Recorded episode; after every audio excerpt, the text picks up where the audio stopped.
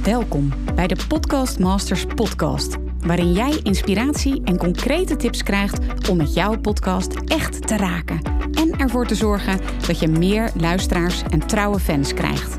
Mijn naam is Mirjam Hegger en ik ben podcast-expert voor ondernemers. Mijn grote liefde is podcasten. En in deze Podcast Masters podcast neem ik jou heel graag mee in mijn podcastwereld, zodat jij een echte podcastmaster wordt. Heel veel luisterplezier. Yes, het is weer zover, lieve luisteraar. Wat staat er vandaag? Een heel vet, gaaf, super cool interview voor je klaar. Als je klaar bent, in ieder geval voor het eerlijke verhaal achter de succesvolle podcast van Thijs Lindhout. Thijs was al eerder te gast in deze Podcast Masters podcast, maar deze keer echt, hij is zo eerlijk over, joh, wat vindt hij nu eigenlijk nog leuk aan zijn podcast? Hij doet het nu al zo lang, al meer dan vijf jaar ja, vindt hij het eigenlijk nog wel leuk? Wat vindt hij er zwaar aan? Uh, hoe zet je door als het tegen zit? Welke impact heeft zo'n podcast eigenlijk op zijn leven? Het is echt, ja, hij geeft echt goud eerlijk antwoord. Ik vind het echt een super mooi, ja, eerlijk open eh, interview geworden met Thijs. En ja, ik vind het super gaaf dat jij dit interview mag gaan beluisteren. Achter, ja, het eerlijke verhaal achter de succesvolle podcast van niemand minder dan Thijs Lindhout. En Thijs staat ook in het Podcast Masters magazine. Het magazine wat hoort bij deze Podcast Masters podcast. En die kun je bestellen als je gaat naar meermhegger.nl slash magazine. Daar kun je het Podcast Masters magazine bestellen met daarin interviews zoals dus met Thijs Lindhout, maar ook met Giel Belen, met Ilke de Boer, met Dolly Heuveling van Beek. Kim kom nou zomaar eventjes wat super mooie podcastmakers die jij op je deurmat kunt ontvangen. Als je even gaat naar meermhegger.nl slash magazine, dan ligt hij binnenkort dus op je deurmat en kun je al die toffe interviews gaan lezen. En je kunt nu het bijzondere interview gaan luisteren met niemand minder dan Thijs Lindhout. Heel veel plezier. Hey, hallo, wat leuk dat je luistert. Ja, dat hoorde je in de jingle ook al. Uh, Thijs hier en welkom bij deze, ja, toch wel een soort van behind the scenes episode. Um, en ik spreek deze intro ja, uh, nog eventjes extra voor jou in, voordat ik deze aflevering uh, aan jou ga laten luisteren. Om, uh, om deze aflevering kort te introduceren en ook gewoon om ongegeneerde promotie te doen voor de Hoedefuck vind ik geluk theater tour, waar je wellicht al wel en anders wellicht nog niet van hebt gehoord. Um, dus voordat ik aan jou ga introduceren waar deze aflevering over gaat en waarom dit een soort van behind-the-scenes aflevering is, ja, wil ik het nog kort met je hebben over mijn gloednieuwe theatershow. Hoe de fuck vind ik geluk? Een zoektocht naar de verbinding met jezelf. Dus eigenlijk zou deze show moeten heten Hoe de fuck vind ik de verbinding met mezelf. Maar goed, dat bekt net even wat minder lekker. Dus hebben we hem Hoe de fuck vind ik geluk genoemd. Maar het gaat over ja, misschien wel een spirituele zoektocht naar de verbinding met jezelf. En ja, wat is dat dan eigenlijk? En, en hoe ervaar je dat? Ja, daar gaat deze avond over. En sterker nog, dat ga je deze avond ervaren. Het is niet alleen stil zitten luisteren, je gaat het ook gewoon ervaren deze avond.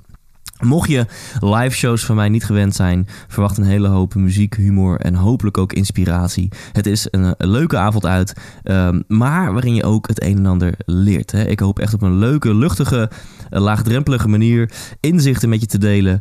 Uh, en hopelijk ook met, uh, met je partner en familieleden en vrienden en buren en collega's hoop ik inzichten met jou te delen.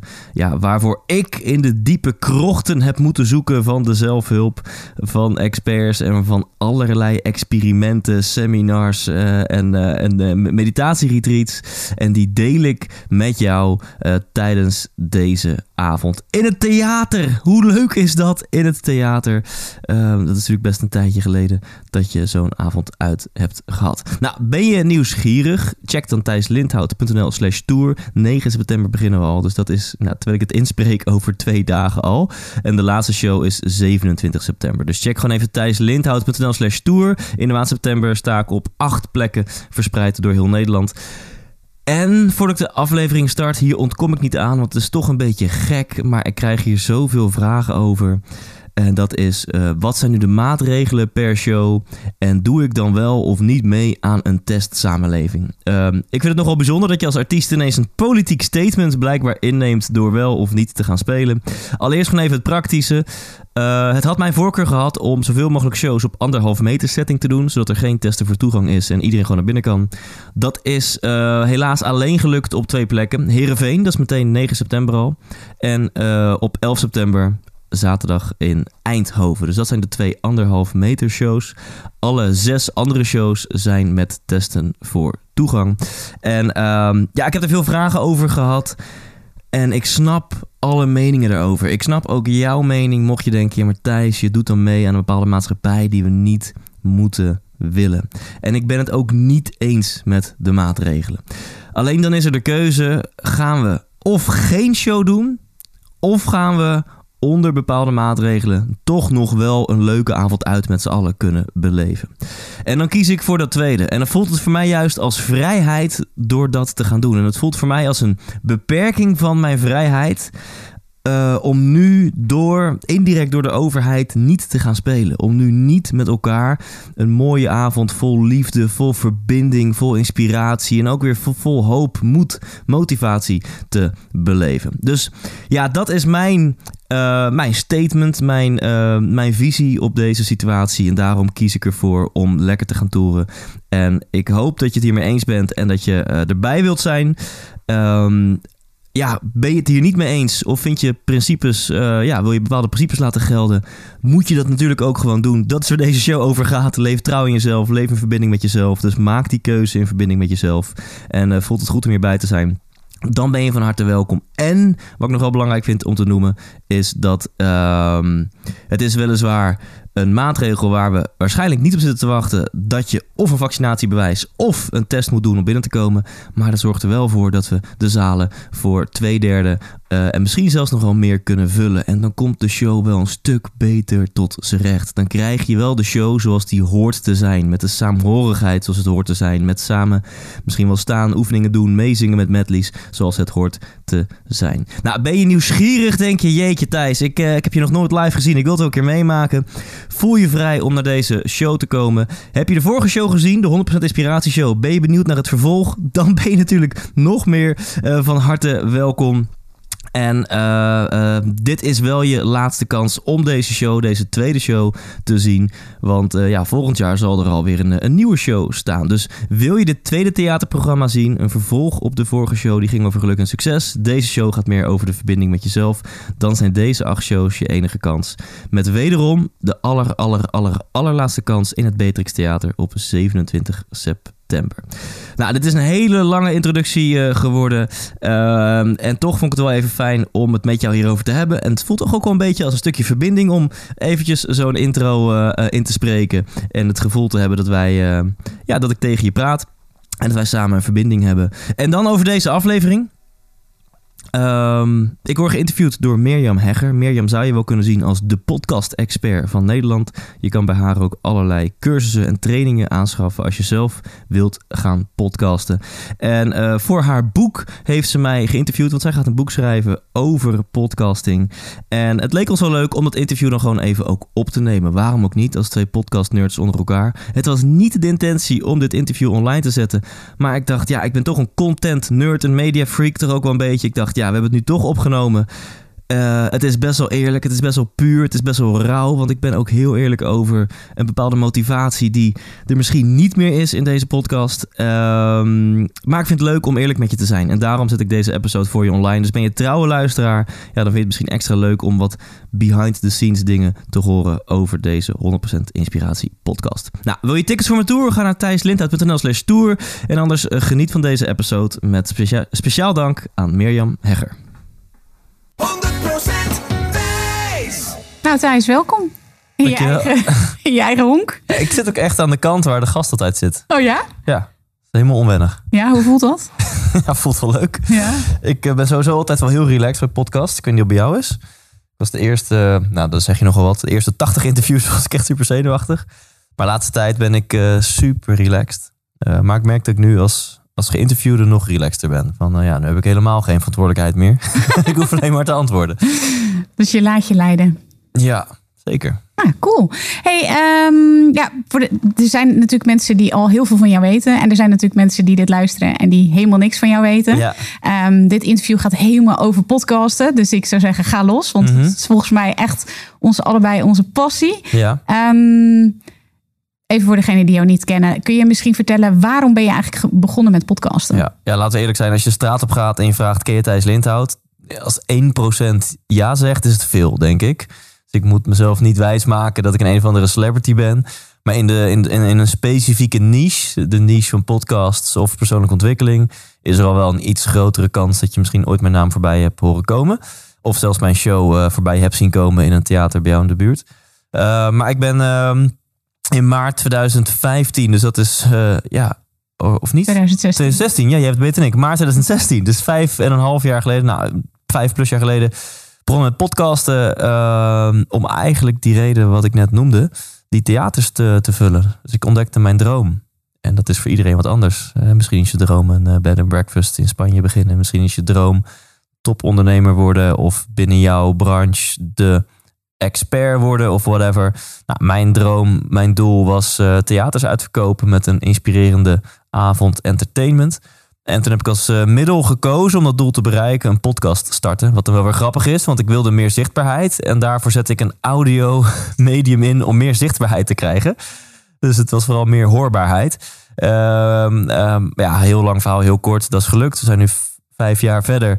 En ehm, ja, het klinkt bijna een beetje opschepperig om te zeggen, maar het is gewoon de waarheid. Ik verkoop nu theaters uit door heel Nederland, omdat ik mede door die podcast best wat uh, bekendheid heb vergaard.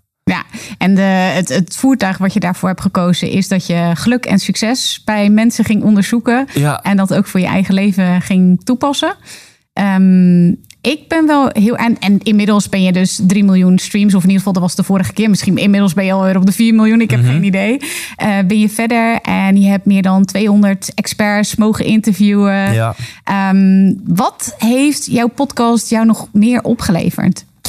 Ja, goede vraag. Want ik dacht in eerste instantie. In ieder geval mijn doel, daar ben ik gewoon heel eerlijk in, was een soort van marketing, personal branding. Uh, een vrij egoïstisch doel zou je bijna kunnen zeggen. Uh, in de praktijk heeft het me zoveel meer opgeleverd. Om te beginnen gewoon bij kennis. Ja, als je 230 experts interviewt, dus echt mensen van topsporters tot aan topondernemers, tot aan experts. Of het nu gaat om slaap of spiritualiteit of liefde. Tot aan ervaringsdeskundigen als het gaat om omgaan met tegenslag. Ja, uh, ja helaas bestaan leven, die ze bestaan nog wel in de zielenwereld hoop ik. Maar twee van mijn gasten leven niet meer. Bibian Mentel en Mark de Hond. Uh, maar hun heb ik wel mogen bevragen. Hoe ga je om met tegenslag? En hoe, hoe ben je gelukkig ondanks de situatie waar je in leeft? En als je 230 van dat soort mensen mag interviewen, dan ja, ben je wel gek als je daar niet van leert. Dus ik, mijn, mijn, ja, mijn kennis en mijn, ehm, ja, mijn kennis van mijn expertstatus is heel erg gegroeid daardoor. Die zag ik even niet aankomen, wat natuurlijk heel logisch gevolg is. Maar die zag ik even niet aankomen van wacht eens eventjes. Ik dacht dat ik echt wel veel wist van dit onderwerp om theatershows te vullen. Maar ik weet nu ja, veel meer nadat ik 230 mensen heb geïnterviewd. Of je zou kunnen zeggen, hoe meer je weet, hoe meer je bewust je wordt van hoe weinig je weet. Dat is ook wel weer zo. Uh, dus één is kennis. Uh, twee, netwerk. Die was ook niet per se een doel van mij. Maar uh, ja, ik heb bijna van iedereen met uitzondering misschien van een Rico Verhoeven heb ik eigenlijk van iedereen die ik heb geïnterviewd het 06-nummer. En je hebt toch 1 à 2 uur met iemand echt geconnect. Je hebt een kopje koffie gedronken, voorbespreking. Daarna, uh, bij heel veel mensen ben ik zelfs thuis langs geweest. Uh, dus je hebt in hun habitat heb je ontmoet. Je hebt twee uur lang echt, kijk elkaar aan in de ogen. En daarna neem je weer afscheid. En heb je altijd nog wel een beetje contact achteraf. Van, hey, is dat online? Of doe jij een postje? Dus je hebt ook echt ja, een waanzinnig netwerk opgebouwd. Uh, dat helpt natuurlijk enorm. En uh, uiteindelijk heeft het me ook business opgeleverd. Zowel direct als indirect. Indirect als in dat ik ook word geboekt voor uh, evenementen voor bedrijven.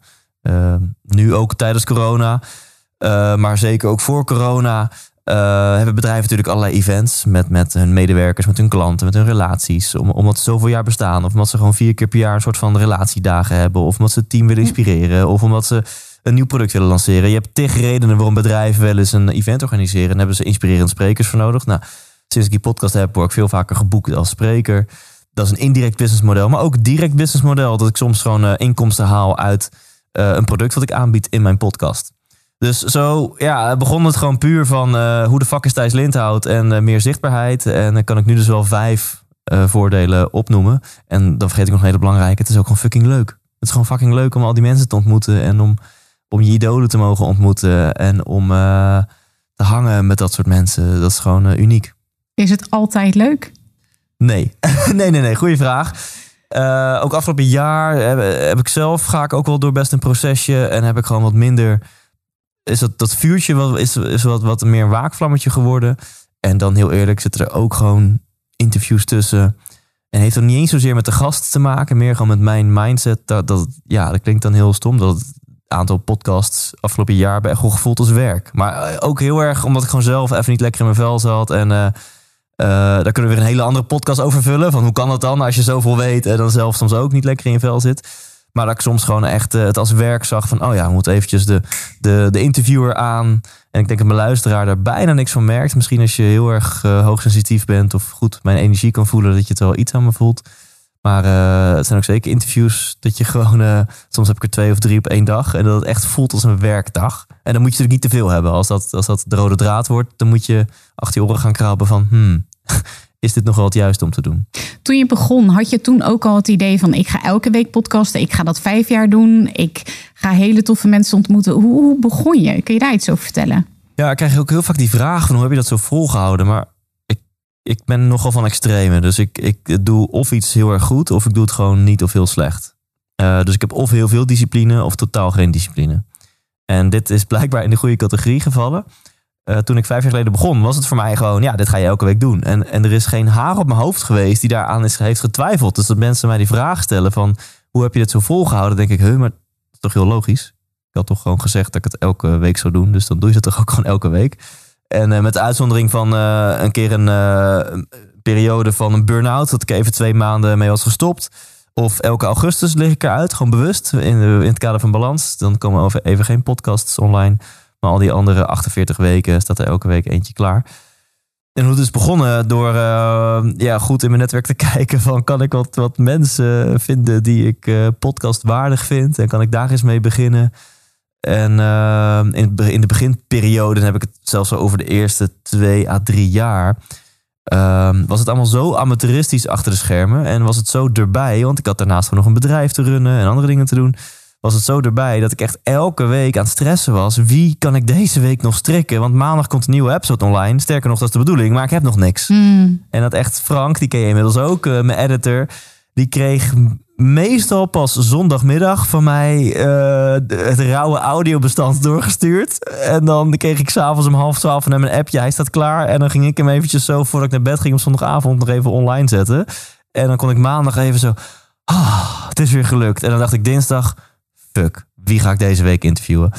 Uh, dat kan allemaal veel beter. Maar zo, is het begonnen. Uh, een, een onwijze stressproject om elke week iemand te vinden. Maar is... Uh, is gelukt. En soms doe je dan wat concessies dat je denkt, ja, fuck, ik wil eigenlijk wel een bepaald level hoog houden aan gasten. Het is natuurlijk geen harde grens, maar je hebt een soort van gevoelsgrens van, ja, vanaf een bepaald punt vind ik jou interessant genoeg om in mijn podcast toe te laten. Ja, en soms als je dan geen gast hebt, dan verlaag je die grens ietsjes. Dat je denkt, oh ja, ik had een keer een mailtje van diegene en ja, vond ik niet per se super interessant, maar ik heb gewoon iemand nodig. Dus ik bel diegene wel op. Hey, je hebt me toch laatst een keer gemaild. Kom maar dan met je boek en uh, kom het maar toelichten in mijn podcast. Ja. Ja. Wat zijn de succesingrediënten van jouw podcast? Want er zijn natuurlijk een heleboel mensen die denken van nou, ik, ga, ik ga interviewen. Of misschien ga ik soms uh, solo-afleveringen ertussendoor doen. Of doe alleen solo-afleveringen. Ja. Wat maakt nu dat jouw podcast zo vaak wordt beluisterd? Ja. Nou, inmiddels word ik ook echt keihard ingehaald door een paar podcasts. Dus doe ik ook een aantal dingen niet goed. Um, maar ja, in eerste instantie... Eén van de succesingrediënten die kan je heel moeilijk modelleren. Want dat is gewoon dat je een van de eerste bent. Mhm. Ja, dat was ik vijf jaar geleden. Er bestonden niet zo heel veel podcasts op het gebied van persoonlijke ontwikkeling. Uh, sterker nog, ik kan eigenlijk geen één opnoemen uh, in die tijd. Um, dus dat is één.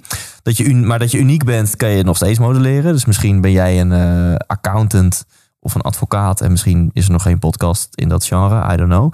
Of niemand die het zo aanpakt zoals jij. Twee, dat de, eerst gewoon de kwaliteit goed is. Gewoon puur qua uh, professionaliteit. Dus gewoon een mooi logo, uh, goede titel, goede tekstjes bij de podcast, goede audioapparatuur, goede audio-editor, goede jingle. Een mooi introotje ingesproken, outrootje ingesproken, aan elkaar geplakt. Dus dat, dat zegt nog niks over de kwaliteit van mij als interviewer of de, de gasten. Maar gewoon puur dat de, de kwaliteit gewoon goed is aan geluidskwaliteit en professionaliteit. Nou, dat heb ik meteen vanaf de eerste dag goed aangepakt. Dus deze microfoons waar wij nu in praten, de Shure SM7B, was voor mij toen de tijd ook echt een serieuze investering. Want ze waren toen 400 euro per stuk. Dus dat was voor mij echt wel pittig om die Mhm. investering te doen. Maar gewoon meteen eh, eh, die investering gemaakt. En ehm, ja, ik, ik denk dat dat het klopt. Ik wil niet zeggen dat ik een goede interviewer ben, maar ik wil wel zeggen het klopt. Ik ben super gepassioneerd en dat hoor je dus al vanaf aflevering 1, waarin ik Angela Groothuizen interview, hoor je gewoon een bepaalde passie in mij. En dat dan gemengd met de juiste gasten. Ik heb best wel eh, A-level gasten, zeg maar. Eh, dus of BN'ers of experts of topsporters of mensen met een heel bijzonder verhaal. Ehm, en eh, ik heb ook vanaf de eerste aflevering nagedacht over een soort van rubriek en thematiek. Wat ook gaandeweg een beetje is veranderd en zelfs een beetje is verwaterd. Maar ik begon heel strak met: oké, sowieso is de eerste vraag altijd: wat wil je worden als je later groot bent? Dus dat is een fijne houvast voor mijn luisteraar. Vervolgens had ik altijd een on-the-spot gedeelte. Daar eindigde ik vaak mee. Dus moesten mensen antwoord geven op irritante tegenstellingen. Nooit meer seks of nooit meer muziek. Hutje op de hei of heerhuis aan de gracht. Risico's nemen of op veilig spelen. Geld maakt gelukkig, geld maakt ongelukkig. Superleuke tegenstellingen. En ik had zelfs de eerste honderd afleveringen of zo nog een soort van vraag... eh, eh, stel een vraag door systeem. Dat je een vraag mocht stellen aan de volgende gast. Dus dan had ik, weet ik veel, Jort Kelder in mijn podcast... Oh. En dan had ik een week later Ruben van Zwieten, de dominee van de Zuidas. En dan mocht ik aan Jort Kelder vragen. Nou, volgende week zit hier Ruben van Zwieten. Heb jij een vraag aan hem? En dan nou, zat ik volgende week met Ruben van Zwieten. En dan editen we ook zo mooi die vraag van Jort erin. En dan mocht hij daar on the spot antwoord op geven. En dan zei ik weer tegen Ruben van Zwieten. I don't know, volgende week interview ik Henk-Jan Smits. Heb jij een vraag aan hem? En dan, dus Ehm, nou, dit allemaal bij elkaar. Goede kwaliteit. eh, Ik gepassioneerd. Hoogkwaliteit gasten. En ook nog eens gewoon een goed format waarover nagedacht is. En dan dus de consistentie en een mooi logootje. Goede teksten. Dat allemaal gewoon netjes verzorgd eruit ziet. Dat zijn denk ik hele belangrijke succesfactoren. En later is daar pas bijgekomen dat ik het ook op mijn socials eh, van de daken ben gaan schreeuwen van ik heb nu deze gast en luister deze podcast en swipe up of eh, ga daarheen. eh, dat ik mijn mailinglijst ben gaan inzetten, blogjes op mijn website. En dat is echt later pas gekomen. Iets wat ik het afgelopen jaar door wat minder motivatie wat minder doe. En dan zie ik ook meteen dat mijn luistercijfers echt wel omlaag gaan. En dan bedoel je met name de promotie. Ja, dus eh, de, waarbij ik voorheen al tijdens het interview pakte ik al zes keer mijn telefoon op een stories. Hey, ik zit hier met Gwen van Poorten en binnenkort komt die online, weet je wel, stay tuned. En dan kwam die online dan die hele week. Oh, deze week, ik ben zo gepassioneerd over de podcast van deze week. Swipe up, weet je wel, een paar posts. En dan denk je, ja, waar doe ik het voor? In ieder geval, ik ben altijd dan een beetje, denk, ja, maakt het echt uit? Nou, het maakt dus echt heel veel uit. En als je een beetje bereik hebt, ik zit op alle kanalen zo rond de 10.000 volgers, op LinkedIn, op Facebook, op Instagram op mijn mailinglijst. Al die kanalen zitten ongeveer rond de 10.000 bij mij. Sommige iets meer, sommige iets minder. En ja, als ik op al die kanalen twee of drie keer in de week aandacht besteed aan die podcast, dat is bijna een verdubbeling van het aantal luisteraars. Dus ik zie mijn luisteraars nu ook wel omlaag gaan. En andere podcasts, zoals Koekeroe, zoals The Young Ones van Sanne Timmermans, uh, Koekeroe stuk van Giel Belen, zoals de Oersterk podcast van Richard de Let. Die zitten allemaal in mijn vaarwater, die motherfuckers. En die doen het volgens mij in elk geval Koekeroe en Richard de Let. Die hebben nu gewoon veel betere luister- en kijkcijfers ook dan ik. Omdat zij dat gewoon veel beter aanpakken. En dan heb je het met name over promotie of ook andere dingen, ook inhoudelijk bijvoorbeeld over je podcast. Nee, ik denk dat ik, ik luister ze niet heel vaak. Uh, maar ik denk dat we inhoudelijk aan elkaar gewaagd zijn. En, en ja, vind ik natuurlijk mezelf de, nog steeds de beste. Of nou, natuurlijk, als ik iemand anders beter had gevonden, had ik het ook gezegd. Maar ik vind inhoudelijk vind ik echt wel dat ik... Uh, ja, vind ik mezelf eigenlijk de beste. Klinkt heel stom, maar dat vind ik gewoon. En, uh, uh, maar dan gaat, zit het hem echt vooral in... En qua gasten hebben we ongeveer dezelfde kwaliteit. Maar het zit vooral in gewoon de promotie. Gewoon hm. dat, ze, dat ze heel enthousiast op een, op een socials erover zijn. Sander Timmermans van de Young Ones maakt dan ook heel mooi van die compilatiedingetjes. Wat dacht je van het uitkiezen van de juiste snippet? He, daar heeft Giel echt een neusje voor. Want het is heel moeilijk om mensen van socials naar een podcast te loodsen. Want het is niet zichtbaar. Nou, het helpt dus al als je het filmt. He, dat heb ik ook de eerste 130 afleveringen niet gedaan. Daarna pas ben ik gaan filmen. Dus het helpt als je het filmt. En, en als je dan ook nog... Want als je alleen maar een tekstje typt met een foto van... Hey, ik heb Mirjam Herger geïnterviewd. En het is echt, joh, pff, het is zo inspirerend. En na een tijdje werd ik bijna emotioneel. Wat zij vertelde over haar ondernemers. En dan denken mensen, yeah, whatever. Maar als je ineens een snippet van 30 seconden of 2, 3, 4 minuten online kan zetten. Waarin mensen dat voelen. En met een beetje een cliffhanger. En dan wil je de hele episode, ga hierheen. Ja, dat werkt als een tiet. En, en dat doet Giel zo ontzettend goed. Hij had bijvoorbeeld volgens mij een keer een snippet van Jesse online gezet. Jesse van der Velde. En die vertelde wat over corona. Was ook helemaal in de beginperiode van corona. Dus Jesse was een van de eerste soort van criticasters die daar wat openlijk over Mhm. durven te zijn. En die snippet was op Facebook volgens mij 2,8 miljoen keer bekeken of zo. Waarna die uiteraard ook is verwijderd door eh, de corrupte corona-politie. Eh, en ik zat bij Giel. Twee uur lang had hij mij geïnterviewd. Ik was echt aflevering 8 of zo van zijn podcast. En eh, in die twee uur zei ik eventjes iets tussendoor van... Ja, heb ik, eh, heb ik soms liefde gemist in mijn leven en ik ben een beetje onzeker of zoiets. En toen dacht ik daarna ook van, "Wa- fuck, wat heb ik nou gezegd? Ja, welke snippet knalt die gast natuurlijk op Facebook? Hè? Heeft Thijs Lindhout liefde van zijn moeder gemist? Vraagteken. En die snippet zo erbij. Ja, daar heeft hij gewoon een heel goed neusje voor. Dat doet hij gewoon supergoed. Nou, En dat, dat gaat als een tiet. Dus dat is wel een soort van de code die je moet kraken als podcaster. Het is nog steeds een relatief underground medium. Je moet echt een uur gaan luisteren om die magie te voelen. Maar die magie is dan ook echt groots. Maar zie mensen dan maar eens met een poosje te verleiden om op een later moment tijdens het sporten, tijdens het schoonmaken, tijdens het autorijden dat ding te gaan luisteren. ja. Ja. Ja. ja, en wat is dan die magie van, van het podcasten?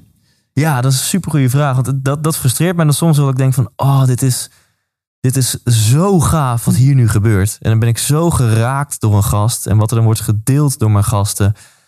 Of gewoon aan emotie, of aan waardevolle tips of content. Of gewoon aan, aan een waanzinnig verhaal. Ik denk, dit is, wauw, weet je, dit, dit zouden zoveel mensen moeten horen. En dan is, kan het dus licht frustrerend zijn van, ja, maar je, je moet wel de moeite nemen om deze hele episode te gaan luisteren. Om die magie te voelen. Dat is de frustratie. Maar wat is die magie?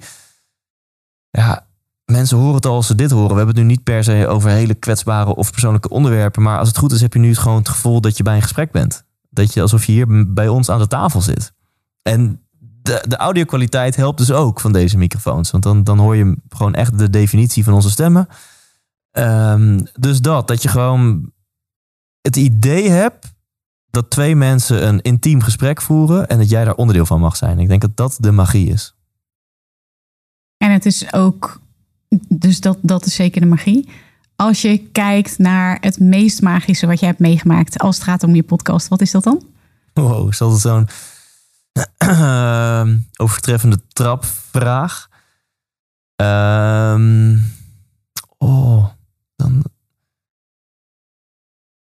Ja, veel. Ik heb best wel veel eh, tranen of bijna tranen momenten eh, gehad. Ehm ja, ik vind, ik vind het mooiste als je als een gast even ook schrikt van zichzelf, zeg maar.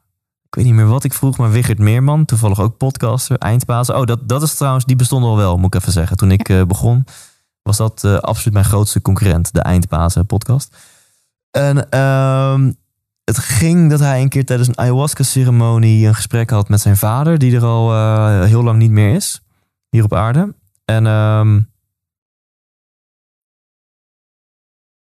toen Oh ja, en hij zei eerder geloof ik dat hij, dat hij het belangrijkste vond dat zijn pa trots op hem was. En toen vroeg ik iets ineens aan hem van, hey, hij zat een beetje in zijn verhaal, gewoon zoals hij het altijd vertelt. En ik zo, en, maar is je vader nu trots op je of zo? En toen schoot hij, eh, schoot hij helemaal vol.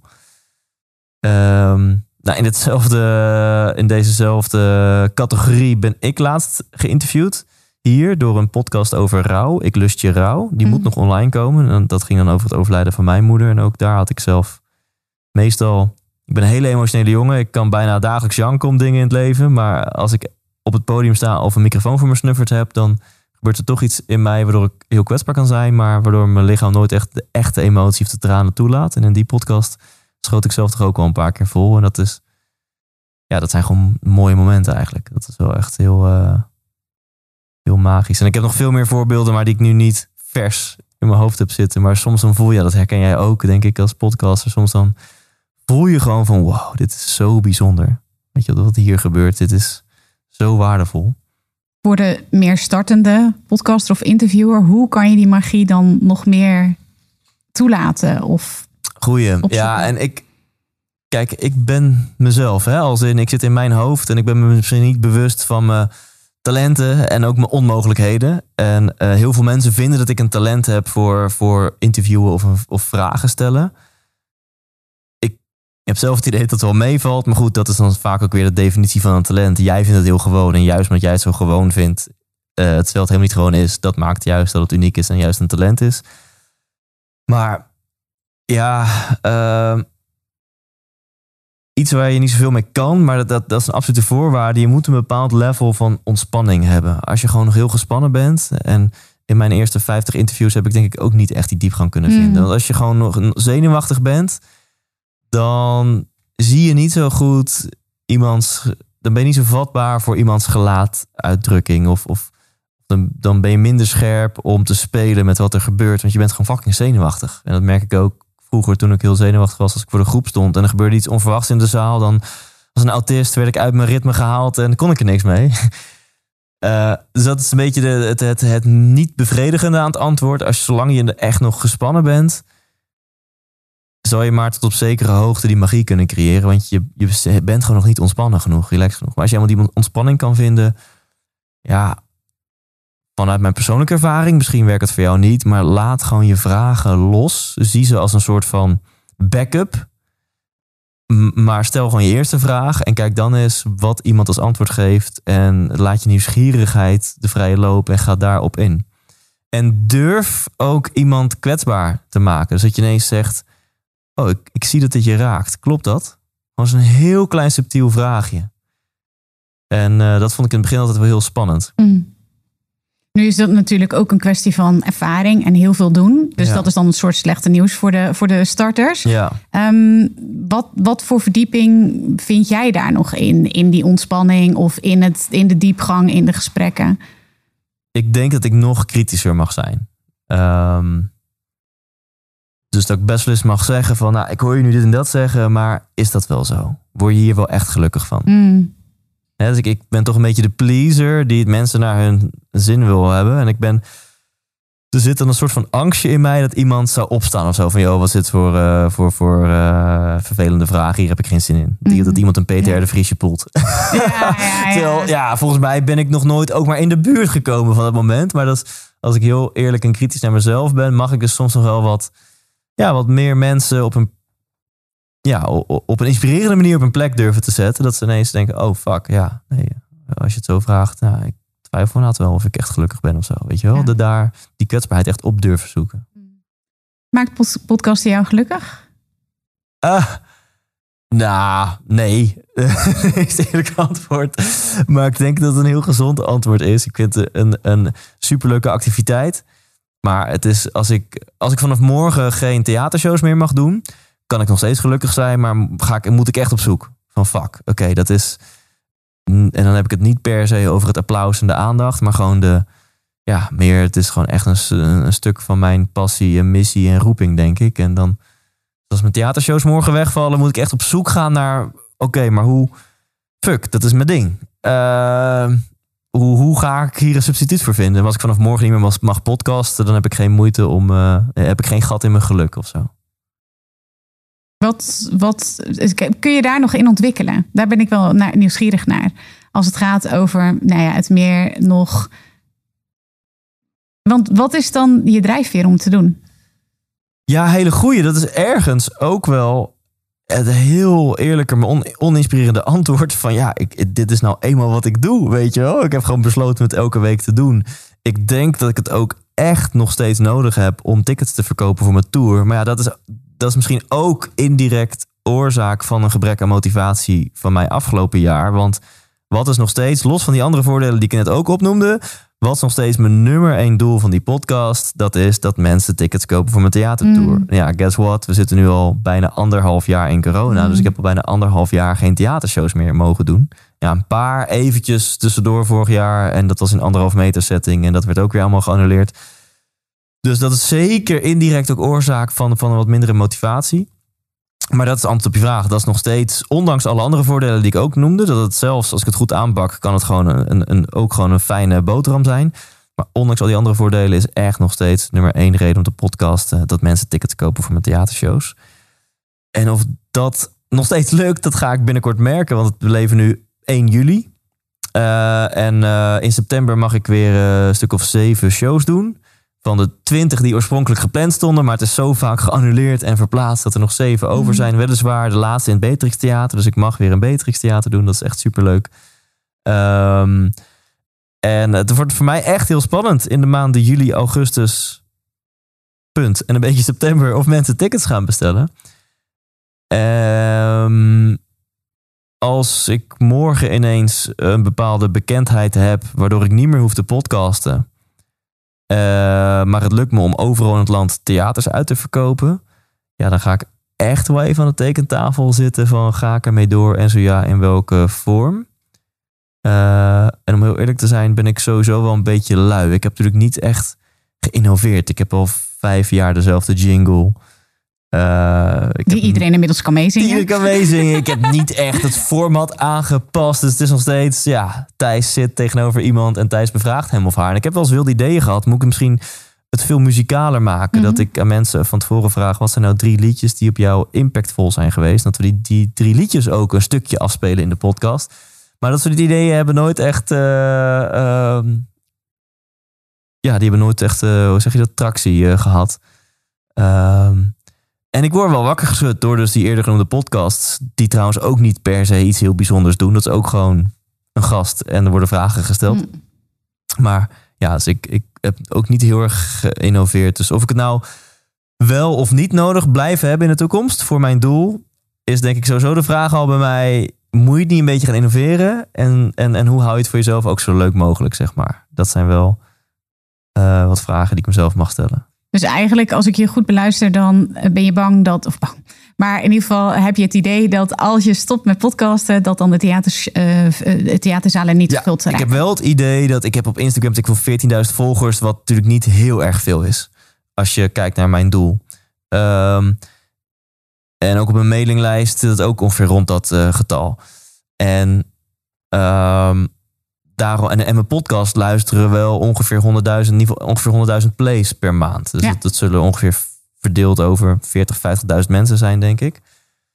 Dus dat is bij far nog mijn, uh, mijn grootste bekendheid. Nou is er ook een nieuwe software, of relatief nieuw, waarbij je met één druk op de knop in al je afleveringen dezelfde in- en outro kan plakken. Mhm. Dus stel dat ik weer op tour ga Mhm. Dan uh, spreek ik gewoon een boodschap in van hey, tof dat je luistert. In september eindelijk het mag weer. Hoe de fuck vind ik geluk? Kom naar mijn theater, thuisdienend.nl, bla bla. En uiteindelijk op de knop zit dat gewoon in alle 230 episodes aan de voorkant en aan de achterkant. En met sommige stukjes software kan je het zelfs nog in het midden ook nog eh, erin prikken. Dus ja, antwoord op je vraag. Ik denk dat ik dat echt nog nodig heb. Dat als ik nu stop met podcasten en ik ga mijn tour promoten via andere kanalen, dat ik het echt wel heel zwaar heb. Mm Um, en ja, marktonderzoek in de vorm van de gesprekken die ik tot nu toe met mensen heb in de foyer na mijn shows. Ja, is toch echt wel dat ze allemaal zeggen: Yo, door je podcast eh, zit ik hier in de zaal.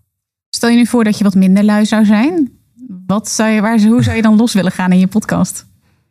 Um, zijn jouw woorden, hè? Dat je ja, nee, okay. ja, ja, één, één. Um, ik, ik verdien dus inmiddels wat geld met mijn podcast. Hè? Dus je, eh, stel, ik interview nu jou en jij hebt een, jij hebt een online podcast training. En ik zeg maar even wat, hè? daar vraag je 1000 euro voor. En dan kunnen we gewoon afspreken. Nou ja, wat nou als ik eventjes thijslindhout.nl slash Mirjam aanmaak. En daar bieden we hem aan. Laten we geen korting geven in geld. Dat is oninspirerend. Maar weet je wat, we doen er allebei een bonus bij. Uh, van wat dan ook. Dus alleen via die URL kan mijn luisteraar hem met bonus kopen. Maar dan wil ik wel 30% commissie met je afspreken. Dat ik 300 euro per nou, dat doe ik soms in podcast. En dan die commissie, die deel ik niet met mijn luisteraar. Maar daar ben ik wel transparant over dat er, mhm. dat er voor mij ook wat in zit. Maar het is in principe een win-win-win. Want mijn luisteraar kan iets kopen, maar dan voor een betere deal dan op andere plekken. Ja, mijn gasten maakt gewoon extra omzet. En ik pak een, stukje percentage. En zelfs die andere 99% van mijn luisteraars die het niet kopen, die hebben er profijt van. Want omdat er wat geld binnenkomt, heb ik meer budget om ook meer content nog te gaan delen. Of een betere apparatuur aan te schaffen. Of om zelfs uh, online met meer uh, blogjes en gratis artikelen en zo te komen. Om daar gewoon uh, writers voor in te huren. Dus eigenlijk is het een viermaal win. Dat is top. Dus als ik niet lui zou zijn, zou ik dat veel beter aanpakken. Met name die laatste win. Want, want het gaat me niet zozeer om die commercie. Maar het, dat vliegwiel mag gewoon meer worden aangedreven.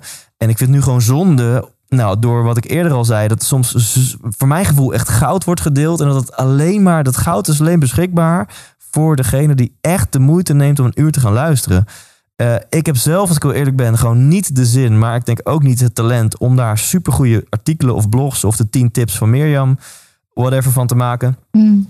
Dus ik zit heel erg op die laatste win. Ik zou super graag eh, willen dat per podcast er gewoon een goede procedure ligt. Van oké, op maandag een post op mijn socials. Weet je wel, gewoon met van hey, check deze nieuwste podcast. Ik heb Mirjam Hegger geïnterviewd. Laat dat even als voorbeeld aanhouden. Op dinsdag een mailing naar mijn hele lijst met de drie gouden golden nuggets van het interview met Mirjam. En op mijn website een artikel. En op, oké, en op donderdag nog een tweede post. Op zaterdag nog een swipe up. Oh ja, en dan by the way, misschien wel gekoppeld aan al die posts en mailings onderaan een call to action. Oh, en heb je trouwens, vond je het zo'n tof interview en heb je interesse in de podcasttraining van Mirjam? Klik dan hier, weet je wel.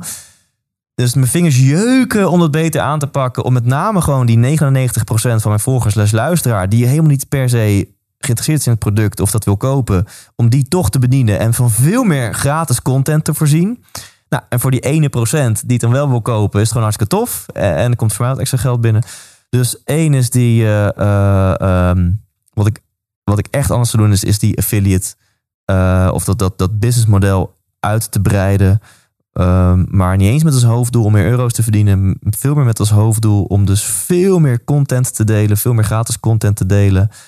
En een groot gedeelte van de inkomsten die eruit zullen komen, zal ik ook weer gaan gebruiken om te investeren in Facebook en in advertenties. Om gewoon van die 100.000 luisteraars per maand 110, 120, 130 en uiteindelijk 200.000 te gaan maken. Uh, nou, dat is eigenlijk 1, 2 en 3. Dat is eigenlijk de eerste 10 dingen die ik zou doen. Dus allemaal uh, zowel de, de, de commercie, maar daarmee juist een groter bereik en nog meer gratis waarde delen. Dat, dat, dit jeukt echt al een half jaar. Maar die vlam is nog niet groot genoeg om er vol voor te gaan, blijkbaar. En wat weerhoud je daarin? Ja, omdat uh, dan klinkt dan toch weer een beetje vaag en geheimzinnig. Maar dat, dat, dat afgelopen tijd uh, gebeurde er best wat dingen in mijn leven. Waardoor ik het idee heb van, nou, ik, ik ga even voor. Ik moet even niet te veel hooi op mijn vork nemen. Uh, gelukkig kan dat. Ik zit er gewoon lekker bij. Qua, qua uh, vrijheid in tijd en in geld. dus het voelt aan alle kanten gewoon goed om eventjes in business een stapje naar achter te doen. Om wat meer ruimte te geven voor, voor mezelf. En wat dingen uh, aan te kijken die ik uh, lang niet heb aangekeken. Dus ik, je zou een soort van kunnen zeggen dat ik een soort van proces van mezelf nog beter leren kennen en een heling zit. dat is misschien een heel uh, vaag antwoord, maar dat is wel het eerlijke antwoord. Dat, dat is gewoon de reden. En ik heb geprobeerd dat vlammetje te forceren afgelopen mm -hmm. tijd. En dat was zo kansloos. Want dan doe je één week doe je het heel goed, of anderhalve week. En dan daarna merk je, ja, maar mijn lijf geeft gewoon aan, ik, dit, dit is gewoon even niet wat prioriteit heeft in mijn leven. Dus dan kan je maar beter flowen en gewoon toegeven aan, oh ja, dan is het gewoon maar even wat minder. En ik voel aan alles dat het vlammetje echt wel weer gaat komen. En dan, uh, dan denk ik wel dat ik het ga oppakken. Super gaaf. Ik ben heel ja. benieuwd natuurlijk wanneer dat vlammetje weer gaat, uh, gaat oplaaien. En ja. stel je voor dat, dat dat dus, nou dat, nee, niet stel je voor, dat gaat dus gebeuren. Hoe ziet dat er dan uit? Hoe, hoe ziet jouw podcast er over vijf jaar uit? Bestaat hij nog? Ja, dat, dat weet ik oprecht niet. Ik denk het eigenlijk wel. En dan is het veel professioneler. Dan heb ik, nu ben ik echt in mijn uppie met een assistent op ZZP-basis die, die er een paar uur per week aan besteedt om de gasten in te plannen en, uh, en een stukje nazorg te doen. Ik heb dan Frank, een editor, die besteedt er een paar uur per week aan. En ja, that's it eigenlijk. Maar ik denk over vijf jaar is het gewoon een team. Niet dat ik per se een team wil, want dat is eigenlijk alleen maar gezeik als ondernemer. maar ik krijg er toch wel heel veel energie van. Dat het echt een soort van inspiratie-BV'tje is. En dat we dus echt een mediabedrijfje, een contentbedrijfje zijn. Um, wat als heel mooi bijkomend voordeel heeft dat, dat ik nog een tien keer zo bekende naam ben als nu. Niet omdat ik beroemd wil zijn, liever niet zelfs, maar omdat ik wil dat die theaters uitverkopen. Maar ook dat we op een gewoon hele toffe manier gewoon super impactvol kunnen zijn en levens kunnen veranderen en mensen kunnen inspireren, zowel kosteloos als betaald. Ja. Dus dat eigenlijk dat hele uh, ja, uh, traject ook net omschreef, hoe ik het, hoe ik het vliegwiel gewoon kan kan aanbakkeren. Dat uh, als ik dat goed aanpak, dan denk ik dat ik over vijf jaar gewoon echt een teampje heb. En dat we echt een bedrijfje zijn wat, uh, wat echt een verschil maakt. Dat lijkt me heel tof. Nu had je het natuurlijk ook al net over, over jouw missie, zeg maar, of in ieder geval indirect. Um, wat, wat is precies, en jouw, jouw podcast levert daar natuurlijk een bijdrage aan, in indirecte manier, want jouw theatershow is daar het belangrijkste nou ja, voertuig in. Um, wat is voor jou de belangrijkste um, ja, drijfveer, zeg maar, om die podcast te blijven doen? Zijn dat de reacties van de luisteraars? Of zijn dat de gesprekken die je hebt? Of kun je daar nog iets over vertellen? Uh, ja, die, die drijfveer is, is, is gewoonte voor een heel groot gedeelte, wat ik net zei. En, en dat ik denk dat ik het gewoon nog nodig heb voor mijn theaters uit te verkopen. En ik, maar ik doe mezelf het ook een beetje aan. Ik mis een beetje de interactie met mijn luisteraar, maar die zoek ik ook gewoon veel te weinig op laatste tijd. En ik merk gewoon, alles is energie. Dus als ik er meer in zit met de energie van, oh ja, het is een moedje, er moet weer een podcast online komen. Uh, en nou, ik, ik, ik, ik blijf maar ademhalen, want ooit ga ik weer theatershows doen. En dan heb ik deze, deze microfoon nodig om de promotie voor te doen. Terwijl ik vind mijn podcast afgelopen tijd vind ik misschien wel beter dan ooit. Omdat ik allemaal mensen uitnodig die mij kunnen helpen in het persoonlijke proces waar ik in zit. Dus ik haal allemaal mensen erbij die iets weten over uh, hoe heel je kind delen. En hoe halen relaties al jouw binnenste pijnen naar boven. En hoe werkt het met, uh, uh, nou whatever, al dat soort dingen. Eh, hechtingstijlen en, en bindingsangst, verlatingsangst. Al de onderwerpen die super persoonlijk zijn, die heel veel mensen wil herkennen, die haal ik in mijn podcast. Waarin ik mega persoonlijk en kwetsbare vragen over kan stellen, omdat ik daar zelf niet zoveel vragen over heb. Dus ik, ik vind mijn episodes eigenlijk het laatste half jaar beter dan ooit. Omdat ze gewoon puurder en persoonlijker dan ooit zijn. Uh, maar ik laat het niet zo weten. En ik besteed er dus niet zoveel aandacht aan op mijn socials. En ook in de episode zelf vraag ik niet per se de luisteraar om actief mee te doen of zo. En alles is energie, dus mensen voelen dat toch. Dus ik was gewend dat ja, als een podcast online komt, dat mijn Instagram, oh, die heeft jou getagd, die heeft jou getagd, die kom je in de story, die kom je en nu, ja, soms gewoon nul. dat gewoon een week voorbij gaat en niemand heeft in een story gepost op Instagram met, oh, ik heb deze week de nieuwe podcast van Thijs geluisterd. En uh, um, Terwijl dat een mega motivatiebron voor mm. mij is. Dus dit is wel een soort van wake-up call voor mezelf. Van hey, doe weer iets waardoor je mensen motiveert om, uh, om te laten weten dat ze luisteren. Om te laten weten wat zij ervan vonden. Om, uh, om die interactie aan te gaan met de luisteraar. Want wat dat betreft kan het echt wel een eenzaam beroep zijn. Dat je netjes in je statistieken ziet dat er honderdduizend mensen mm. hebben geluisterd. Maar dat niemand iets van zich heeft laten horen. En vervolgens, als je de mensen spreekt na een theatershow, dat was voor mij zo'n grote motivatiebron. En dan zie je soms mensen tot aan tranen toe soms, die je bedanken voor. Een keer heeft iemand mij zelfs bedankt voor het redden van haar leven. Uh, maar mensen die me bedanken voor door jou ben ik door een burn-out heen gekomen. Of ik lag uh, ziek in het ziekenhuis en je podcast gaf me weer hoop. Of door jou ben ik ondernemer geworden. Door jou ben ik naar Curaçao verhuisd. Echt dat soort shit. Dat je echt denkt, wow. Mm. Um, ja, dat is mega motiverend. En dat kreeg ik al het cadeau door in de foyer met mensen te praten. Dat gebeurde organisch al, omdat ik gewoon ook op mijn socials actief was. Dus daarmee opende ik het gesprek en konden mensen, ja, voelden zich ook vrij om mij te mailen of een berichtje te sturen. En nu is dat dus uh, uh, minder. Dus wel een wake-up call voor mij, want daar haal ik mega veel, veel motivatie uit.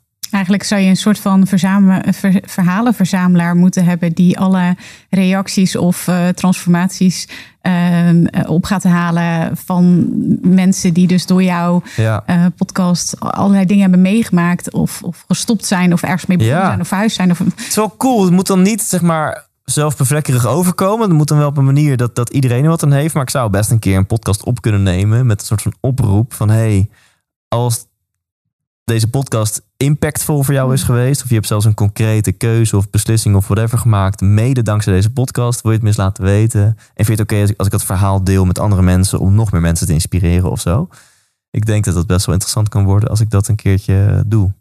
Gaaf. Ja. Uh, super gaaf idee. Ja, dat ontstaat hier te plekken. Goed idee. Ja. Ik eh, vind het ook heel erg leuk, omdat ik denk dat een heleboel mensen jaloers zijn op jou, omdat jij zoveel luisteraars hebt en inmiddels zoveel mooie mensen hebt geïnterviewd. En dat jij eigenlijk ook zegt van nou, er is nog een next level. Dus ja. dat, dat, vind ik wel heel erg leuk.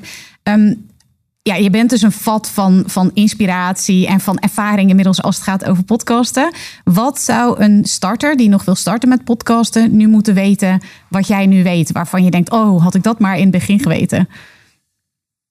Nou, twee dingen. Eentje die dan voor mij geen, niet boeiend was, maar die ik omheen heel vaak zie dat dat wel een drempel is, is... Um, en dat zie je, kom het omweg, kom ik op je antwoord hoor. Maar zie je bij heel veel ondernemers, dan ben je gepassioneerd over het bakken van cupcakes. En dan neem je ontslag bij waar je ook werkt. En dan ga je cupcakes bakken. En dan kom je erachter, fuck, ik moet een website hebben. En ik moet een soort van pitch hebben. En ik moet een marketing doen. En ik moet een boekhouder hebben. En ik moet misschien een team aansturen. En ik heb inkoop. En ik heb uh, Excel sheets. En ik heb klanten en beheer. En ik, allemaal, ik wil gewoon cupcakes bakken. Mm. Ja, oké, maar dan ben je dus geen ondernemer. Want je krijgt er gewoon voor 80% is jouw nieuwe baan ondernemerschap. En voor 20% mag je die dingen bakken. dus dan kan je beter ergens in loondienst die dingen gaan bakken. Want dan kan je gewoon je passie leven, zeg maar.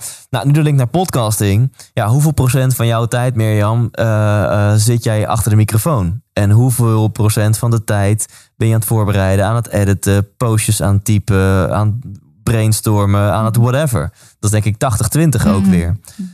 Ehm, dus wat ik ermee wil zeggen, één is dat ja, een groot gedeelte van je tijd gaat op in randzaken. Plus een belangrijke randzaak als podcaster is techniek. Wat voor microfoons, wat voor kabels, hoe sluit ik het aan op mijn laptop, met welk programma neem ik het op? Hoe zorg ik ervoor dat ik het goed opneem? Hoe edit ik het? Hoe zet ik het online? Hoe werkt het met iTunes? Hoe komt het op Soundcloud? Hoe komt het op Spotify? Hoe komt het op YouTube? Allemaal, wij weten het. Wij denken, ja, super easy. Maar voor zoveel mensen is het zo'n gigadrempel. Ja. Ehm, en je hoeft niet eens een digibet te zijn om het een drempel te laten zijn. Want het is best wel veel. Je moet, ik, ik vond het ook best lastig in het begin. Maar ik heb gelukkig, maar ik altijd in bandjes had gezeten, had ik gewoon een heel goed netwerk. En allemaal audiofielen en allemaal gasten die dat allemaal weten hoe dat werkt. Ehm, deels dus voor mij een beperkte drempel, omdat ik en best wel van techniek hou en het netwerk had. Maar voor heel veel mensen is het een gigadrempel. Dus wees je daar bewust van. Dus of doe dan gewoon niet. of eh, ja, eh, zorg ervoor dat je of gewoon ontzorgd wordt. Dat je gewoon iemand inhuurt die dat voor jou doet. Dat jij gewoon vanaf dag één meteen de artiest kan zijn. En de microfoontjes en alles wordt voor jou klaargezet. En jij hoeft alleen maar het interview te doen. Maar goed, dan moet je wel het budget hebben om dat te doen. Of we kopen bijvoorbeeld jouw podcasttraining. Dat mensen in jouw podcasttraining eh, horen hoe dat allemaal werkt. Maar dat, dat zou ik heel veel mensen mee willen geven. Leuk dat je een heel tof idee hebt en dat je gepassioneerd bent. Maar er komt dus heel veel randzaken. Niet in de laatste plaats heel veel techniek bij kijken. Wat echt te overzien is. Maar je moet er wel induiken. Mhm. En dat is wel even een, eh, een drempel. Het is niet het allerleukste. Wat ik dan in het begin anders en veel beter had kunnen doen, eh, dat is eh, ehm, op dus de sociale media er aandacht aan besteden. Ik heb dat mega Mhm. onderschat. Ik dacht, ja hoor, omdat ik op LinkedIn en op Facebook en op Insta er wat over roep. Ja, mensen liken het en, gaan, en scrollen door en gaan verder met hun leven. Dat heeft echt geen impact op mijn luistercijfers. Terwijl echt pas, pas, pas, pas na episode 100 of zo ben ik dat wat structureler gaan doen. Pas toen ik dat ben gaan doen, toen ben ik echt eh, sky high gegaan. En toen zag ik ineens dat ik eh, groeide van eh 20, 30.000 luisteraars per maand naar de 50, 60 en uiteindelijk 100.000 luisteraars per maand. Ehm, dus kijk naar mensen die dat nu wel goed doen. Eh, eh, zoals een Giel Belen met Koekeroe. En, en modelleer dat. Want dat, dat eh, ook al heb je gewoon, weet ik veel, 350 mensen op LinkedIn en 180 op Instagram en 400 op Facebook. It doesn't matter. Maar ga op die kanalen het verspreiden met tags en met dingen en dan, dan begin je daar. Wat is de invloed geweest op het moment dat je de camera's bent bij gaan zetten en dat je op YouTube ook. Ja, go- goede vraag. En beperkt, omdat ik op dat gebied niet de beste kwaliteit lever. Ik doe het nog steeds met één camera, wat gewoon niet heel comfortabel kijkt. Je eigenlijk wil je gewoon op zijn minst, het liefst drie camera's. Hè? Dus één op persoon A, één op persoon B en één totaaltje. Maar gewoon twee is eigenlijk al voldoende. Dat doen de meeste podcasters. Dan kan je gewoon switchen. Dus, en ik heb nooit, we zitten hier wel in een dikke studio, maar het, die is eigenlijk meer gebouwd voor het geven van webinars dan voor het geven van een podcast. Uh, dus het, ook het decor en alles is nog niet echt perfect. Dus uh, ik heb zelf vanaf echt precies vanaf episode 130 uit mijn hoofd ben ik het gaan doen. Uh, maar meer van dit moet ik ook hebben dan ik moet het ook professioneel aanpakken. En ja, je, uh, je krijgt wat je zaait, zeg maar. En ik heb niet zo heel veel gezaaid, dus ik kan niet ook zo heel veel oogsten. Dus ja, elke episode wordt zeker in de eerste maand zo'n 10.000 keer beluisterd. Maar op YouTube tussen de 500 en 1000 keer bekeken of Mhm. zo. En ook hier kijk ik naar Giel en binnen een week zijn zijn podcasts vaak op YouTube tussen de 5 en 10.000 keer bekeken. dus dit is even een ander kopje thee. En uh, uh, dus ik heb daar niet heel veel van gemerkt. En ik denk dat het meest waardevolle van podcasts filmen is niet eens dat je die hele anderhalf uur op YouTube kan zetten. Maar is meer dat je er hele goede snippets uit kan halen. En uh, dat heb ik dus ook, dat kan ik ook nog steeds veel beter doen. Dus bij mij valt het heel erg tegen. Ik dacht echt van gewoon de wet van consistentie en de kwaliteit hoeft niet perfect te zijn. En dat gaat echt wel groeien. Maar ik weet niet hoeveel abonnees ik heb op YouTube. Ik denk 2000, misschien 3000. Maar als ik 1000 viewers gemiddeld per episode heb, is het veel, eh, zeg maar. Dus dat, dat valt, ja, ben ik heel eerlijk in, dat valt gewoon echt tegen. Ja, alleen wat ik van je hoor is dat je daar ook niet de promotie op richt. Nee, dus het is ook, eh, ja, hoe zeg je dat, boy? If you, eh, if you pay peanuts, you get monkeys. Mm. Maar dan in deze context, dus ja, je, je, je kan oogsten wat je zaait. En ik heb nog niet zoveel gezaaid. Jo, ja, ik vind het echt fantastisch wat je allemaal deelt. Ehm, we gaan naar de, naar de afsluiting. Wat, ehm, ja, wat is iets over jouw podcast wat eigenlijk niemand weet? Ehm, ik weet niet wat een groot geheim is, maar dat ik me niet voorbereid. Vertel. Dit wil echt iedereen weten. ja. Eh, en dat is een beetje ingeslopen. Maar inmiddels, eh, en het werd steeds minder. En het, het, het bleef goed gaan. Weet je, dus als je een keer in de auto naar iemand toe denkt: fuck, ah, ik moet wel weten wanneer deze persoon eigenlijk een Olympische medaille heeft gewonnen. En even. Wat voor sport doet hij eigenlijk? ja, en dan onderweg naar, naar iemand toe, eh, dat je dan die assistent nog even belt. Ja, ja, kan je nog even zeggen, in, in, in welk jaar had deze persoon eh, goud gewonnen? Op welke Olympische Spelen? Ehm, en ja, steeds minder voorbereiden had eigenlijk nooit echt impact op de interviews. En soms zelfs een positieve impact op interviews. Dus ik heb morgen twee podcasts. Ik, ja, dat klinkt dan arrogant, maar dat is het echt niet. Want ik geef die mensen hopelijk gewoon een heel hartelijke ontvangst als ze hier zijn. Maar ik weet niet eens wie het zijn. Eh, dus morgen rij ik hier naartoe. En een grote kans dat ik pas kwart voor tien, dus een kwartier voordat de eerste gast komt, even in mijn telefoon kijk wie komt eigenlijk. Mhm. En dat ik misschien alleen even die persoon google. Dat ik weet, ja, wat doe je? Heb je een boek geschreven? Of ben je DJ? Of heb je een heel bijzonder verhaal over een erge ziekte of whatever? En eh, daar hou ik het dan bij. En dan zie ik wanneer de bel gaat. En dan, ehm, dan begint mijn nieuwsgierigheid. Dan heb ik een kopje koffie en ik, ik stel wat vragen. En dan gaan we het interview in. Ehm, dus los van een klein blundertje links en rechts... is dit eigenlijk altijd goed gegaan. En heb ik het idee dat dat mijn interviews alleen maar ten goede komt. Want ik heb me ook wel eens heel goed voorbereid. En dan merkte ik, het past gewoon niet zo goed bij mij. Dan wil ik, dan wil ik me vasthouden aan die vragen die ik van tevoren heb bedacht. Maar het gesprek loopt heel anders. En dan, ehm, maar de, kleine blundertjes die ik dan heb gemaakt, want die wil je natuurlijk weten. Ik heb bij eh, Denise Kielholz, dat staat ook gewoon in de podcast, kan je gewoon terugluisteren. Vraag ik na een tijdje, en dan is eh, kickboxer, professioneel. En na een tijdje zeg ik tegen haar, en ehm, oh ja, zij is vijfvoudig wereldkampioen kickboksen. In haar gewichtsklasse eh, eh, bij de dames, uiteraard. En, eh, en na een tijdje vraag ik aan haar iets over hoe het was om goud op de Olympische Spelen te winnen. En toen zei ze, ik heb helemaal geen goud op de Olympische Spelen gewonnen. Ik zei, oh, oh, nou, dat is natuurlijk wel een beetje gênant. En Sam Veld, DJ, kwam Ja. hier. En ik kende hem dus niet. Dus nou, dat, ik gebruikte dus de procedure die ik net uitlegde. Dus ik google even Sam Veld. En oh nee, de- mijn assistent had wel een soort van trivia lijstje gemaakt. Van wat heeft en er stond iets van hij is eens gefeatured in een track van Kesha of zo. En ik dacht ja, in Nederland stikt het van die gastjes die op een zolderkamer een, eh, wat in elkaar flansen. En, en dan heeft toevallig een keer een producer in Amerika dat een keer genoemd eh, of, of een gesampled in een track, weet je wel. Dus hij komt hier zo en ik merkte al aan zijn aura zo van, ja, jij voelt, jij voelt succesvol. en ik even naar de wc hier, want ik gewoon naar de wc moest. En ik, ik, ik even Sam Veld, Instagram, 450.000 volgers. ik zo wat? Ik vraag ze aan hem, ja, kan je als voorbespreking, kan je eens wat van je successen opnoemen? Wat zijn jouw, ja, jouw meest eh, eh, succesvolle momenten? Hij zei, nou ja, ehm, ik heb gedraaid op Coachella, Headliner Mysteryland, Tomorrowland hoofdpodium. Ik Oké, dit, is, eh, dit is een vrij serieuze speler. Maar volgens mij vervolgens gewoon een heel mooi interview geworden. Maar hoe, heb je die, hoe selecteer je die mensen dan? Ja, ik ben dus, nou ja, niet lui, handig, laat ik het dan maar zo noemen. Eh, ik heb gewoon een hele goede assistent die, eh, die dat allemaal voor me inplant. En ik heb dan het geluk dat we wekelijks wel meerdere aanvragen krijgen waar we 90% van de tijd gewoon, eh nou 99% van de tijd nee op zeggen. Want ja, dat is toch meestal iemand die, voor die, pers- die, die persoon wil liever in mijn podcast dan dat ik diegene in mijn podcast Mhm. wil, zeg maar.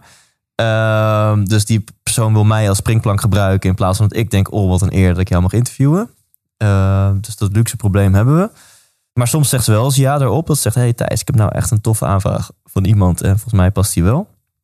En voor de rest ehm, ja, gaat ze zelf actief op zoek. Heb ik een soort van wensenlijstje en benadert ze die managements. En dat gaat verbazingwekkend goed. Dus dan zet ik een Arie Boomsma op mijn wensenlijstje. eh, of een Guido van der Garde, ex-Formule 1 coureur. En dan zie ik gewoon een paar weken later in mijn agenda staan dat ik een interview heb met die gasten. En dan vraag ik wel eens aan Melissa, hoe heb je dat geregeld dan? Ja, ik benaderde gewoon het management en ik noemde jouw naam. En eh, oh ja, ze had het even gegoogeld en dat was goed. Eh, of soms kenden ze mij. Dus Sam Veld, die kende mijn podcast. Die vond het hartstikke tof. Eh, Belen, ook zo'n mooi voorbeeld. ja, ja, precies. Eh, ja, dus ook hier als beginnende podcaster heb je hier ook niks aan behalve frustratie. Dat je denkt, ja, eh, motherfucking Thijs Lindhout, bij jou eh, belt iedereen aan, bij mij niet. Ja, maar Ja. jij bent ook gewoon begonnen, toch? Ik ben ook gewoon begonnen door gewoon eh, bij wijze van spreken in het publiek te gaan zitten bij, bij Zero Sport Formule 1. Alleen maar omdat ik dan Robert Doornbos aan zijn jasje kon trekken. Gewoon letterlijk. En ik ben ook maar begonnen om eh, allerlei managements eh dreigbrieven te sturen en te bellen en te mailen en voor de deur te gaan liggen. En eh, alsjeblieft mag ik jou interviewen en met een goede pitch te komen. En ik kom al naar jou toe en al, al kan het een kwartiertje voor je theatershow in de kleedkamer. Alsjeblieft, Dolf Jansen, mag ik je interviewen? Ja, ja, is goed. Kom maar naar de kleine komedie. Weet je wel, zo kan ik, heb ik tientallen anekdotes van hoe ik door mijn tanden ergens in te zetten en niet los te laten, de eerste honderd interviews heb volgepland, zeg maar. Mm. Ja, fantastisch. Ja. Ja. super. Maar dat is toch ook het mooiste advies wat je kan geven ook aan een beginnende podcastmakers. Want die vraag krijg, krijg ik ook heel vaak. Van ja, hoe krijg je nou goede eh, sprekers in je podcast? Maar ja, ik zeg ook altijd gewoon vragen. En ja, zeggen ze nee, dan kan het altijd nog een ja worden, toch? Ja, jij hebt toch ook bij Ilko de Boer was je toch heel Ja. creatief. Dat je zei, hey, je hebt die mancave en eh, je wil vaak extra content. Zal ik gewoon langskomen in je mancave en dat is goed. Ja. Ja, nou, dat was ook wel na een aantal keren vragen hoor. Precies. Ja, ja, ja. Ja, ja, ja, Ja, ja. zeker. Ja. Ja. Maar ja, dan denk ik van, het was misschien niet het goede moment. Je weet ook helemaal niet wat, wat, wat de agenda is van iemand anders. Of eh, hoe iemand anders in zijn vel zit. Of, Ja. Dus ja, dan vraag ik het gewoon nog een keertje. Ja. En altijd weet je, en nee is ook oké, weet je wel. Dat, ja, nogmaals, je weet niet wat, wat... Ik weet niet hoe jij daarmee omgaat, maar... Eh, ja, nee, een nee. Want Ik heb van Wim Hof en van zijn management al vaker een nee gehad. Ehm, ik ben... ehm, ach, hoe heet die, die? Die psycholoog die veel op tv is. Oude man, grijs. Zat laatst bij Richard in de podcast. Hem is het wel gelukt. Ah, ik weet zijn naam even niet. Eh, dus ik heb best wel even Jinek. Zit ik heel lang eh, ben ik daarmee bezig. En, eh, dus ik krijg ook echt wel wat nee's. Ik heb best wat mensen van mijn wishlist die het gewoon niet doen. Of soms dan krijg je een toezegging van de persoon zelf op Instagram. Bijvoorbeeld Mhm. Kai Gorgels, kan ik gewoon even noemen. Ik weet niet of je hem kent. Die Mhm. gast van die stemmetjes en zo. Ja. En eh, echt ook wel een half miljoen volgers geloof ik. Is echt wel een groot speler. Eén van de vele BN'ers die zich ineens bemoeit met persoonlijke ontwikkeling. hm, Het is wel interessant hoe er een soort van wildgroei is aan BN'ers die iets doen met persoonlijke groei en ontwikkeling. Maar eh, gewoon op Instagram eh, stuurt hij mij een berichtje. Yo, podcast. Ik, ja, is goed. Oké, eh, lachen. Oké, man, tof. Ik neem ook contact met je management. En dan vervolgens dat screenshot aan zijn management laten zien. Kijk, Kai heeft op Instagram gezegd, ja, super lachen, plannen we in. En dan zijn management, nee, nee, hij is druk. En uh, wat de fuck, hij wil het zelf. Nee, nee, hij is druk. Uh, dus soms is dat ook wel, uh, wel eens uh, frustrerend. Ja, ja, ja. Wat is nou jouw gouden tip voor de startende podcaster?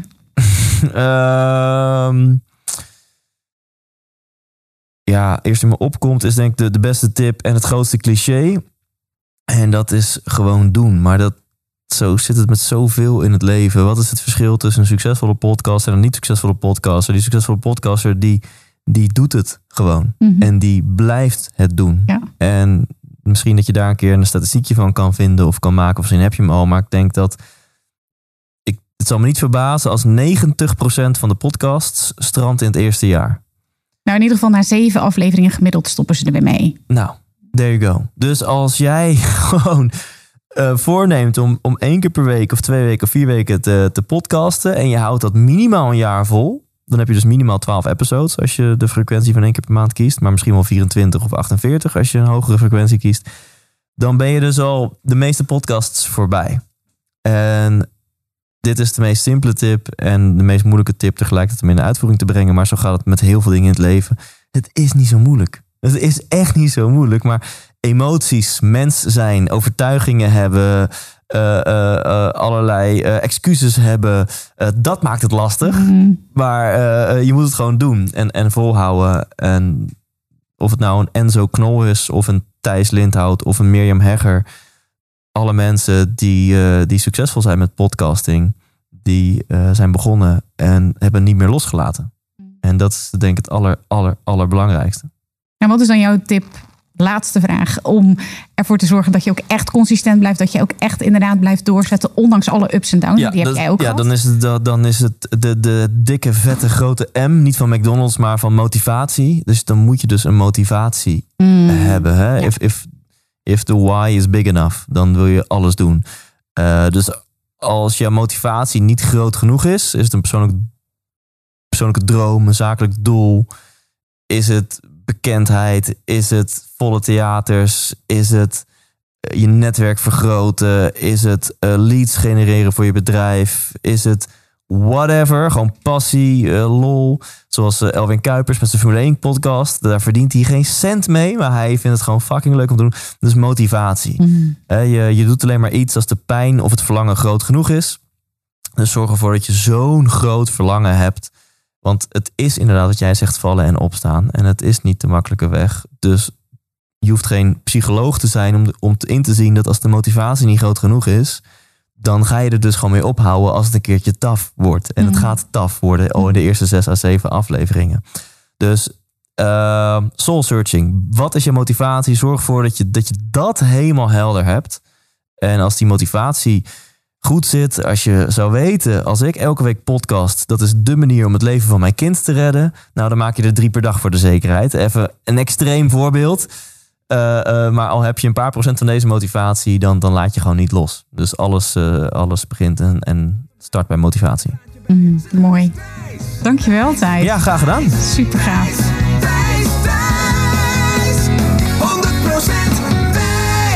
Ja, bedankt voor het luisteren naar deze episode. En wat ik wel leuk vind om nog eventjes tegen je te zeggen, is wat je al ook al hebt gehoord in deze aflevering. Dat wat ik nou zo leuk vind aan live shows, behalve dat we een avond magie met elkaar beleven dat is dat ik jou kan ontmoeten. Want podcast is een best wel eenzaam beroep. Ik krijg af en toe hele mooie e-mailtjes of berichten op Instagram. Ehm, maar het is natuurlijk niet zo dat ik echt één op één het contact met jou voel. Als ik hier achter een microfoon zit, waar ja, toch wel tienduizenden mensen naar luisteren. En ik vind het zo ontzettend tof. Mocht je naar een van mijn shows komen, dat we achteraf. Ik ga altijd even de foyer in, dat we een biertje kunnen drinken, dat ik jouw verhalen kan horen. Ehm, dus die verbinding, uh, die motivatie mij dat ook geeft, uh, dat ik echt mensen bereik en dat ik mijn missie leef, dat vind ik heel erg mooi. Dus um, ja, hopelijk gaan we elkaar uh, zien in de zaal, maar wellicht ook achteraf nog eventjes. Als je gaat naar thijslindhout.nl slash tour en daar je tickets bestelt voor één van de shows van Hoe de Fuck Vind Ik Geluk. Hopelijk tot daar, tot snel, leef intens. Super leuk dat je weer luistert naar een aflevering van de Podcast Masters podcast. Wist je dat je heel simpel een review kunt achterlaten om te laten weten wat je van deze podcast vindt? Het is heel eenvoudig. Ga naar de podcast-app waarmee je deze podcast luistert en klik op reviews. Laat bijvoorbeeld 5 sterren achter en als je wilt ook nog een geschreven review. Hartstikke bedankt. Ben je door deze podcast enthousiast geworden en wil je nu eindelijk ook jouw eigen podcast starten? Dan heb ik iets heel tofs voor je. Een gratis podcast stappenplan, waarin je op één A4'tje het fundament neerzet van jouw eigen podcast. Ook als je nu nog niet precies weet waar jouw podcast over zou moeten gaan. Of als je je afvraagt of er wel iemand op jouw podcast zit te wachten. Of als je misschien opziet tegen de alle technische shizzle. Ga naar mirjamhegger.nl slash stappenplan en daar download je het podcast stappenplan helemaal gratis. Wil je voortaan alle nieuwe podcastafleveringen van deze podcast overzichtelijk onder elkaar? Abonneer je dan op deze Podcast Masters podcast. Klik in je podcast app op de button subscribe en je ontvangt automatisch een berichtje als er een nieuwe podcastaflevering is verschenen. Vind je deze podcast nou interessant en ken je iemand die ook een eigen podcast wil starten of die luisteraars wil en baat zou hebben bij deze podcast? Dan zou ik het echt enorm waarderen als je met je volgers of collega's deze podcast even deelt of een aflevering doorstuurt. Als je via Spotify luistert, dan kan dat heel eenvoudig door als je in de Spotify-app bent, naar de drie puntjes te gaan en dan te klikken op delen. Wil je nou direct meer inspiratie over podcasten? Elke dag deel ik op mijn Instagram-account interessante tips en behind the scenes over mijn eigen podcast-inzichten en avonturen. Ga naar instagram.com slash Mirjam Hegger podcastexpert. En dat lijkt misschien een hele mond vol, maar als je naar Instagram gaat en gaat eh, of zoekt op Mirjam Hegger, Mirjam met een J en Hegger met een R aan het einde, dan verschijnt hij vanzelf al in je zoekbalk. Ik vind het ook super leuk als je even laat weten wat je les of inzicht uit deze podcast hebt gehaald. Dus stuur me ook zeker even een berichtje via Instagram of LinkedIn als je jouw podcast gelanceerd hebt. Op LinkedIn kun je me vinden op mijn naam Mirjam Hegger. Nogmaals, onwijs bedankt voor het luisteren en heel graag tot de volgende keer.